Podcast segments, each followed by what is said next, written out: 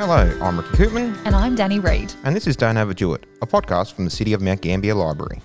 This podcast delves into the stories of the Mount Gambier Library, from authors to innovation, programming to local history.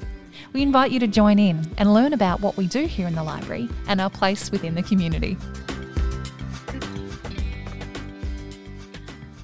So the twenty-fifth of January this year is quite an incredible day um, for our community. We woke to our beautiful Crater Lakes area ablaze. You live a lot closer to the lakes than I do. I'm on way on the other side of the town. I awoke to a text message from my mum, but how, from your house, could you yes, it see it, really, smell it? What was the go? It was really interesting, actually. I woke up, I think it was about three o'clock in the morning, four o'clock in the morning, and I could hear some heavy, heavy machinery. Mm-hmm. I thought, oh, something's going on. Yep. Trucks driving along, I wasn't quite sure.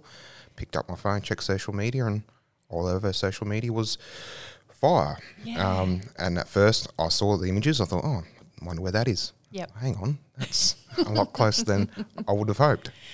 I felt really weird because if you don't know Mount Gambier, if you are listening to this from somewhere else in the world, the location of this fire is right in town. And I was driving home, uh, sorry, back to work from my lunch break on the day of the fire and just watching this fire burning its way across the mountainside, so close to town, yet there was no panic within town. And we've got fire bomber aircraft dropping water and you felt like you were right there amongst it.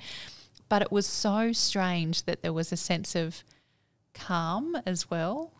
Yeah, I think the strangest thing for me, the thing that sticks out in my mind is uh, that evening, went home, uh, parked my car, and you see water bombs flying overhead. And you look up, and it's just strange. Yeah. Very strange. And um, we'll probably end up saying strange a lot, but it, I don't know. It just, it was a really weird... Surreal day. A surreal day, absolutely. It was interesting because as, as council employees ourselves, we didn't even know what council's role was in fighting a fire. Did you kind of feel the same way? Yep, one hundred percent. I had no idea what, what our role would be. Uh, I knew that would be involved in some way, but how that was, I had no idea. Mm, so that kind of formed the basis of putting this episode of the podcast together. That also coincided with um, us having a visit from one of our dear library patrons. Uh, her name is Helen, and she came in and she said, oh, could you find me the newspaper articles about the Valley Lakes fire in nineteen forty-four? And I had never heard of the Valley Lakes fire in nineteen forty-four. So we looked into that as well and realised we have a whole history of fires at our Valley Lakes precinct, and there was a whole lot of information that we were learning as it was all happening, so we thought, why not share it with everyone? We've got some pretty important guests on this episode of the podcast. Uh, we talked to the C E O of the City of Mount Gambier, Sarah Philpott. We also talked to Barbara Sinofskis, who is the General Manager of City Infrastructure. We catch up with Helen Patzel and her memories from nineteen forty-four. And I actually take a walk up to the lakes themselves on a very wet and windy day. Um, and we catch up with Sineway Giorgio, who is the engineering technical officer. So we've got some a lot of people that know a lot more about this than we do. So we hope you enjoy this episode of Don't Overdo It.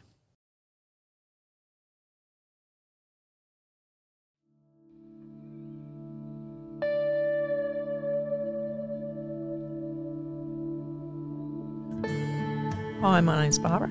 I am the General Manager of City Infrastructure at the City of Mount Gambier.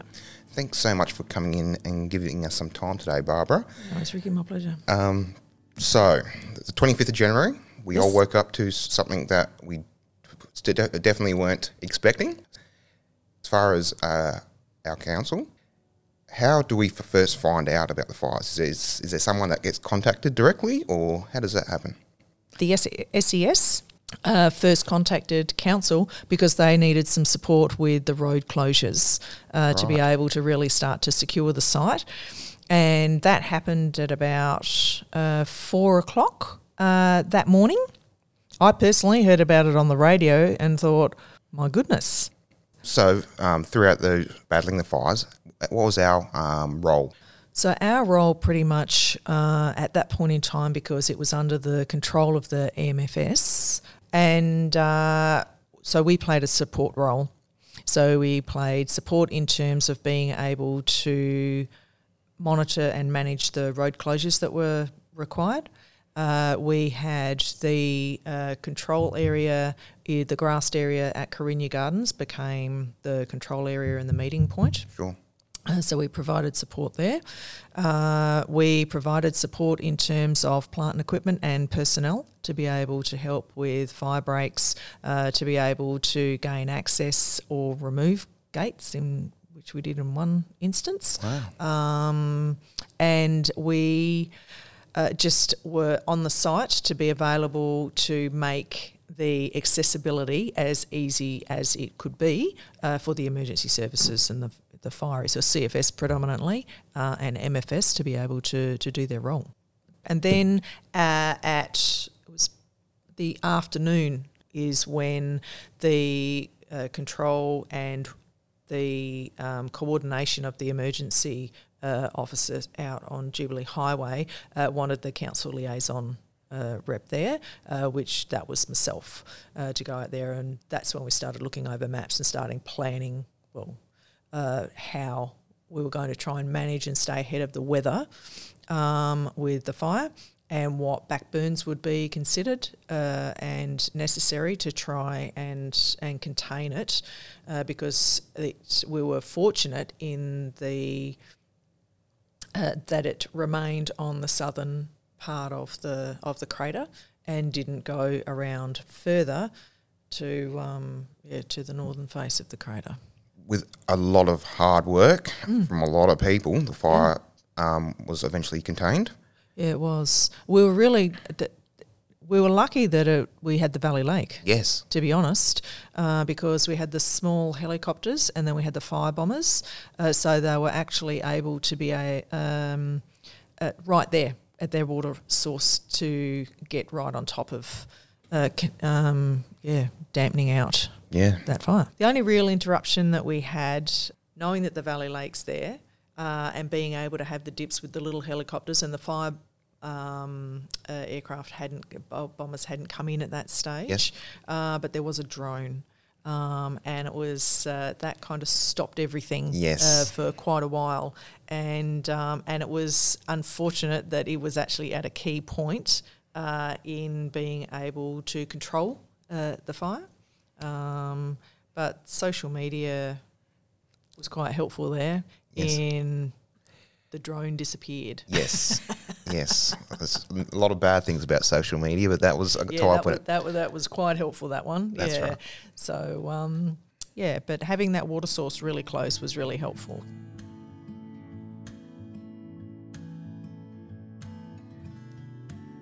Now that we've heard about the initial response and the role the City of Mount Gambier played in containing the fires, we're lucky enough to be joined by our Chief Executive Officer, Sarah Philpott, and talked about the impact the fires had within our community.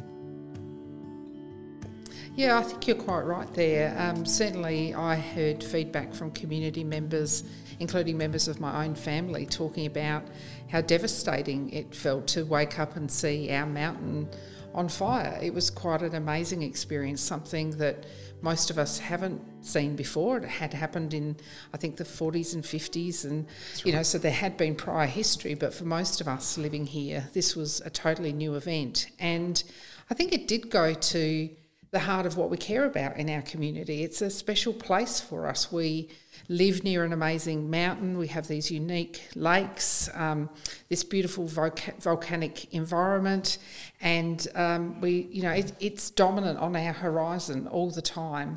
And so, to, for people to see it, it just felt a real shock to our sense of place and our sense of identity. Were you surprised at the community's reaction?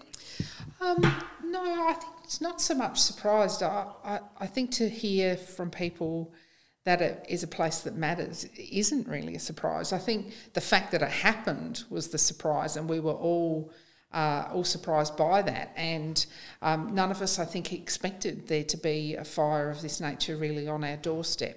Um, and if anything, it, it just reinforced for me um, how lucky we are to live in this great place, and the fact that people really cared about it, I think, is actually a strength in our community. They felt connected to it, and they yes. felt like it was, you know, it's their place, and they really cared about it. And I think that, um, you know, that's a testament to uh, the fact that we've got a great community and people love their city. Yeah, and that's, again, highlighted by the fact that there's so many members of the community who had offered their help.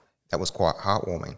Um, but how do you manage that enthusiasm when you got people eager to help?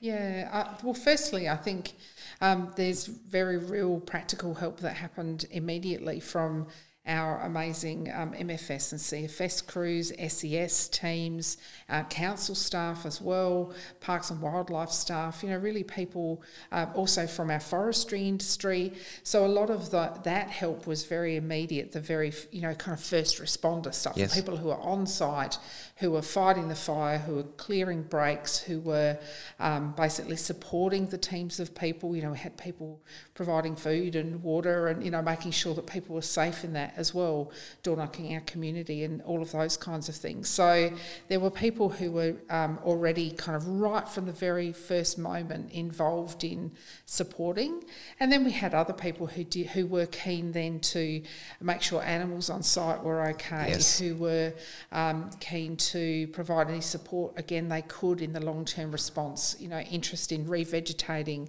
interest from some of the groups who use the area, like our mountain bike uh, people, our, you know, some of the runners and walkers, yes.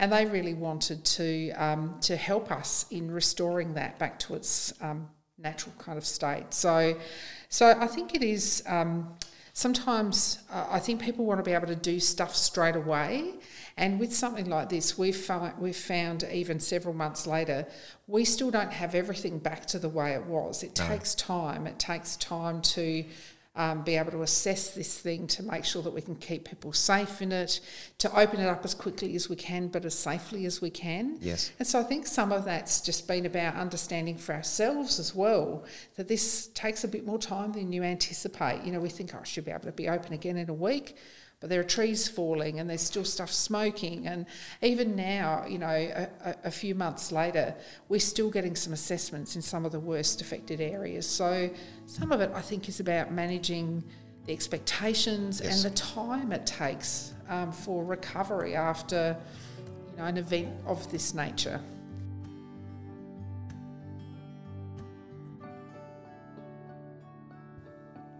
So as we said at the start of this episode, we had the chance to catch up with local resident Helen Patzel. Helen was a very young girl back in nineteen forty-four when there was another fire here in the same Crater Lakes area here in Mount Gambier. But doing some research, we've found that that's not the only uh, historic fire that's been in the Valley Lakes area. Yeah, that certainly came as a surprise to me because I just assumed our...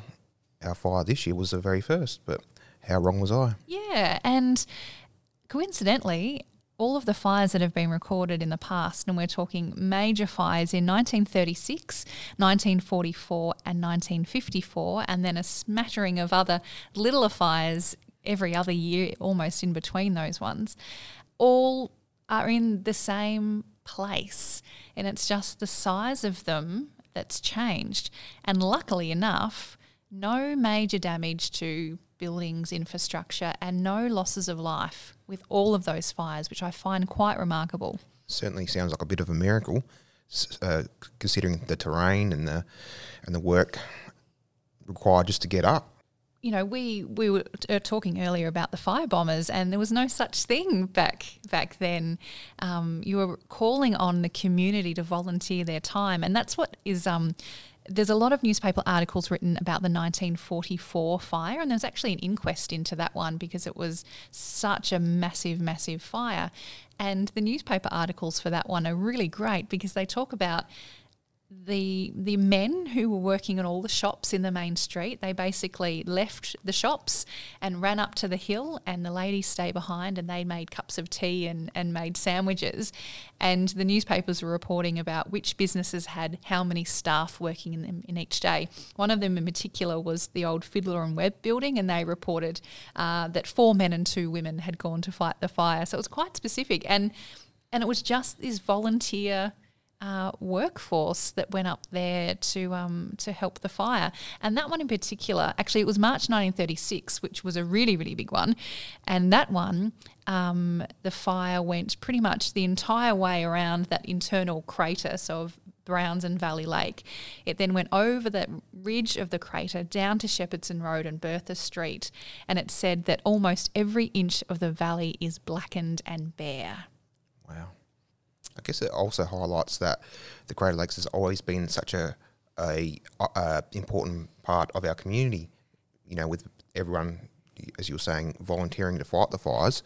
It just highlights how important it is to us. Yeah, very much so. And that's a lovely thread that also goes through with it, that, that you read these articles and there is such um, a sadness in the community at the fires happening anyway, and then the swell of this, those same people uh, volunteering their time and their services to put the fire out. Um, it's it's a weird thing to read about because there's so many emotions as you're reading them, but nothing has changed. So in twenty twenty-two, when again we were faced with fire, it's the same thing, that the people in the community were so invested, and we, we feel so strongly about that area um, that we wanted to make sure that everything was going to be okay, and people just wanted to pitch in and help any way that they can. But let's catch up with Helen. Um, she dropped into the library and we had a little bit of a chat about her memories of the nineteen forty-four fire.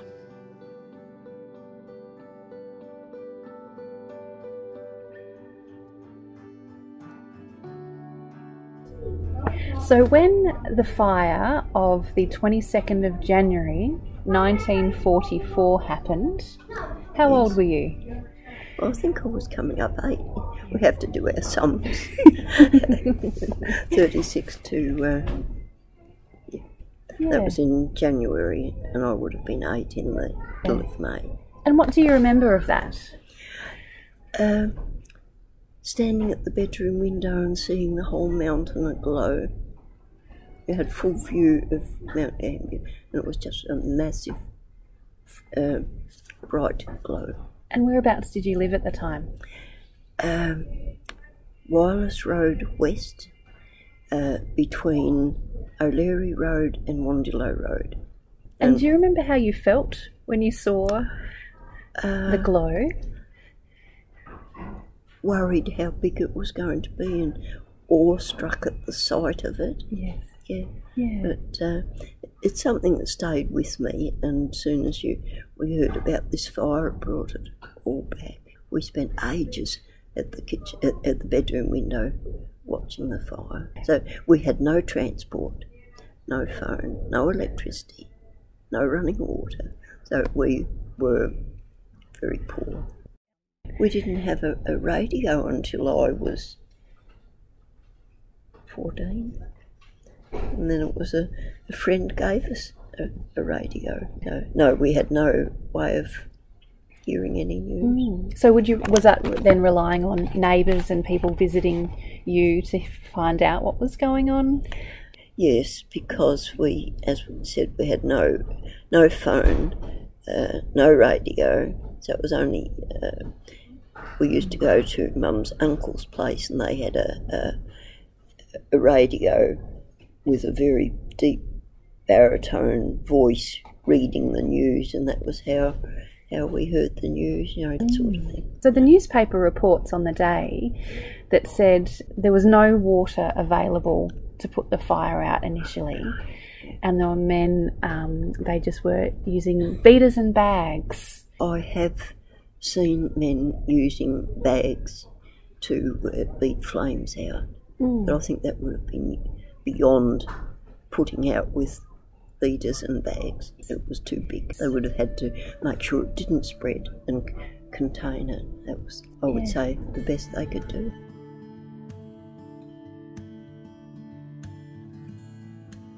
So now it's time to get out of the office and actually go for a walk up to our beautiful Crater Lakes area. I couldn't have picked a worse day to go. It was blowing a gale and threatening rain, but nonetheless, City of Mount Gambier's Engineering Technical Officer, Sineway Giorgio, agreed to meet me up there so we could have a bit of a walk around, have a look at the impact of the fire and find out what's next for the site.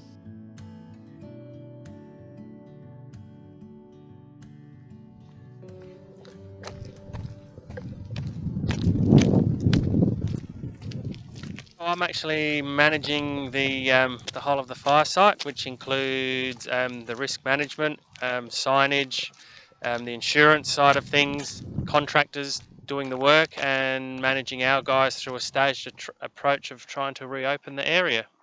M F S handed the site back over to the City of Mount Gambier, uh, I think it was around the twenty-fifth or twenty-sixth of Jan after the fires, and our first priority was basically um, in, um, having a quick look and installing signage um, and flagging to keep people out of the whole Crater Lakes precinct that was affected, which is a rather tricky job actually, because there's a lot of tracks that run off, you know, some of the major tracks within the area. So the first the first thing that we looked at was just shutting down the whole area so that we could get in safely to have a look at what was affected, um, what what tracks need, needed to be um, cut off. That was the initial stages, um, and we've passed that stage now. So now we're at the stage post-fire of slowly opening up certain sections and precincts. And we're standing here at the moment and there is quite a few um, signs that say danger, do not enter. Can you explain to me what what the dangers actually are? Post-fire, which is where we are now, the dangers were falling trees. Um, there was a lot of trees that were burnt. Um, so there was a lot of risk in regards to falling branches. Smouldering of trees can go on for three to six months after a tree has burnt, uh, basically just dependent on weather conditions. So if there's areas here where trees have smoldered from the base of the The, from the base of the trunk of the tree down into the roots, so we do have areas where we've got, you know, um, cavities in the ground, you know, one and a half two meters wide to half a meter deep, just from tr um, trees burning. There's also e erosion problems, and down in the Browns Lake, um, that whole face is extremely steep, and we're waiting for uh, engineers to get back to us in regards to how or what the stability is of that slope. Um, now we're pretty wet here in Mount Gambier, so we're, you know, like there could be a chance of having some minor erosion issues or some minor um, landslides on that Browns Lake face. The fire damage is quite evident, and there's multiple types of trees here. We're looking at gums, but there's also pines on the other side. Do they burn the same? Are they all affected the same way? Yeah, no, so in the blue gums area, um, gums are, you know, relatively susceptible to this sort of thing. As we all know, the um, indigenous peoples used to, to backburn. Um, so in the in the blue gums area, we're probably, well, we're removing around fifty trees because they've been severely burnt and structurally will, uh, will not recover. Um, but there'll be a lot of blue gums that we're allowing in the area because there's already signs of regermination. So there's no need to rip out trees that um, are susceptible to fires and will regerminate themselves. It's why spend money removing trees and then a whole heap of money revegetating when nature takes care of itself. Um, now pine trees um, up behind Carinya Gardens, pine trees are, are, are a lot different. Um, basically when they're burnt they don't recover. Um, a lot of those trees have already are already dead, as you can see within the foliage. Uh, a vast majority of those trees have been burnt, and unfortunately, unlike eucalyptus trees, they'll eventually die. It'll take anywhere between one to five years.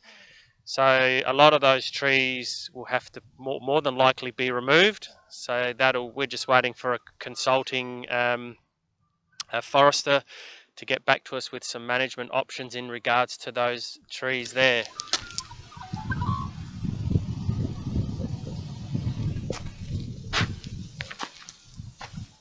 This might sound a bit crazy or cynical, but it's been a bit of a blessing actually, because the fires have burnt out a lot of these pest weeds. So council, in collaboration with or Limestone Coast Landscape Board, the last couple of years we've been removing pest weeds and plants, um, in particular declared pest weeds. Some of those include, like we've got a desert ash or an ash problem here, olive problem, uh, cotoneaster problem, um, Italian buckthorn problem. It'll be interesting to see how they've coped with the fire and whether the, the seed bank in the ground will um, regerminate. And we're hoping that it won't. And we're hoping that the native vegetation will actually slowly um, and come back in its place. Yeah, because that's interesting you say that, because um, if anyone's actually seen very old photos of this area, it's pretty bare. It never looked like the lush green area that we've got today. So if we kind of envision what this site may look like in one, five, ten years time, do you believe it might look more like it used to back in the day? Is that the plan, to help it get back to look like that? A lot of the vegetation in this area is, was probably introduced by the first settlers in the area, given that there's down in the Leg of Mutton Lake, it's actually documented as being um, one of the first nurseries for, you know, seedlings of, for plantations of pine trees. But given they experimented with a lot of trees, you know, we've got areas of oak trees, et cetera. Yeah, so leaving it back to its initial state of not having much around is probably not what we want to do. Like, the area is very slopey, so we need to be um, mindful of the ero erosion problems that come along with, you know, steep areas, yeah. Which is one of the theories behind the initial pine plantation behind Carinya Gardens. They thought it was planted because of the steepness to, and then they were just trying to reduce erosion. Why they didn't plant native vegetation's beyond me, but anyway, but the whole plan here is, is to try and get rid of a lot of the pest weed plants that we have got, and not only introducing some of the local indigenous species here, which were basically Lecoxelans, Blackwoods, or um, she oaks. Um, we're going to look at putting back some of the grasses and tussocks that were in the area that was probably a lot more prolific um, prior to the the English like looking trees that we have now. Yeah.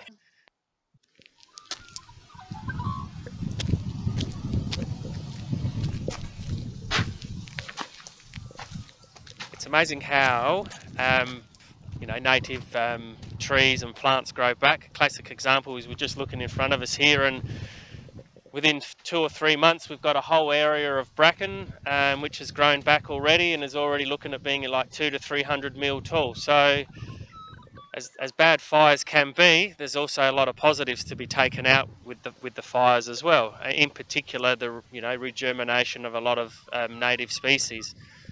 We are actually talking with local indigenous peoples about um, reducing fuel load in the area.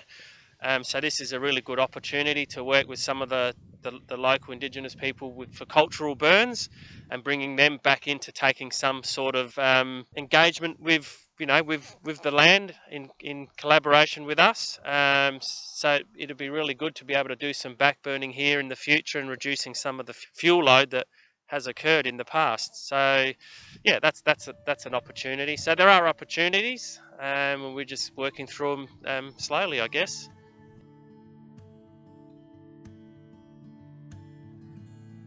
So as we've recorded this episode, um, it coincides with another opening of the paths and trails around our Crater Lakes area opening up, and we highly encourage you to go up and have a look for yourself. Have you been up there recently, Ricky? I have, and it's great to see life coming back. Yeah, it is, isn't it? You've got these amazing, brilliant green uh, bracken and shoots of leaves and things on trees that are springing back to life. So as devastating uh, as the fire was, there's a real positivity about it, and it's an exciting place. We want to thank each and every one of you for tuning in to Don't Overdo It, as so many of you do every month, and we also need to thank all the people that participated in this episode.